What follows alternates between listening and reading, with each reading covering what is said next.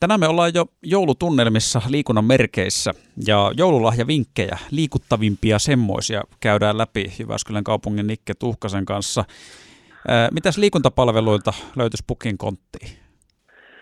No meiltähän löytyy, löytyy tota, Pukikonttiin ihan, ihan tota, tuotetta niin kuin oikeastaan kaiken ikäisille, että meillä on esimerkiksi tuo erityisen suosittu seniorikortti, joka on omatoimisen liikunnan harrastamiseen tarkoitettu Jyväskyläisen yli 65-vuotiaille ja, ja tota, sen pystyy vaikka sitten lahjakortin avulla hommaamaan tota, joulu, joululahjaksi. Ja niitähän meillä myyään sekä vuoden, vuoden mittaisina että puolen vuoden mittaisina tota, kortteina. Ja, ja tota, siinähän sitten käyttöpaikat meillä on aika laajasti.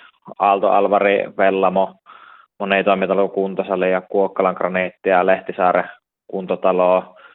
Käy myös Korpilahdelle ja sitten myös hipposallivuoroa ja seniorisali sari starttikursseja. Myös Tikkakoskella on sitten mahdollisuus käydä. Aika laajasti, laajasti seniorikotilla on noita käyttöpaikkoja ja meidän nettisivulta löytyy tarkemmat ohjeistukset tota, vielä siihen, että, että missä kaikilla ja minä aikoin niitä voi käyttää sitten sitten jos mennään vähän, vähän tota, niin kuin tuonne nuorempaan ikäluokkaan, niin meillä on tullut uutena tuotteena tässä syksyn aikana semmoinen juniorikortti, joka on tarkoitettu 15-29-vuotiaille jyväskyläläisille ja myös niin kuin omaehtoiseen liikuntaan.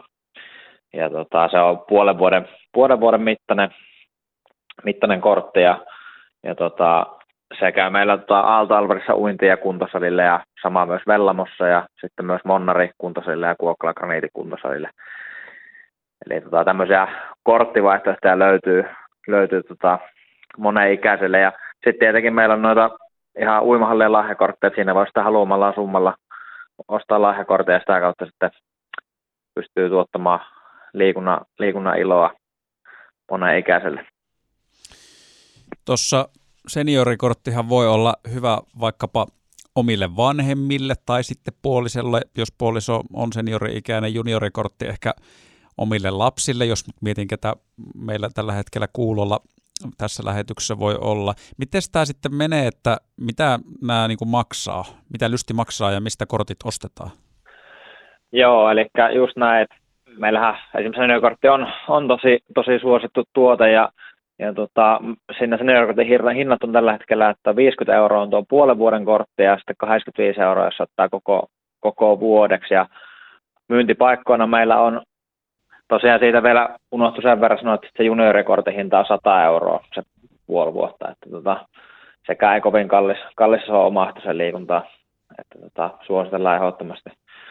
Ehdottomasti tota, se on vielä 15-29-vuotiainen, niin sille aika laajasti voi vaikka kaverin ottaa sitä puolen vuoden haasteen ja lähteä liikkumaan meidän paikkoihin.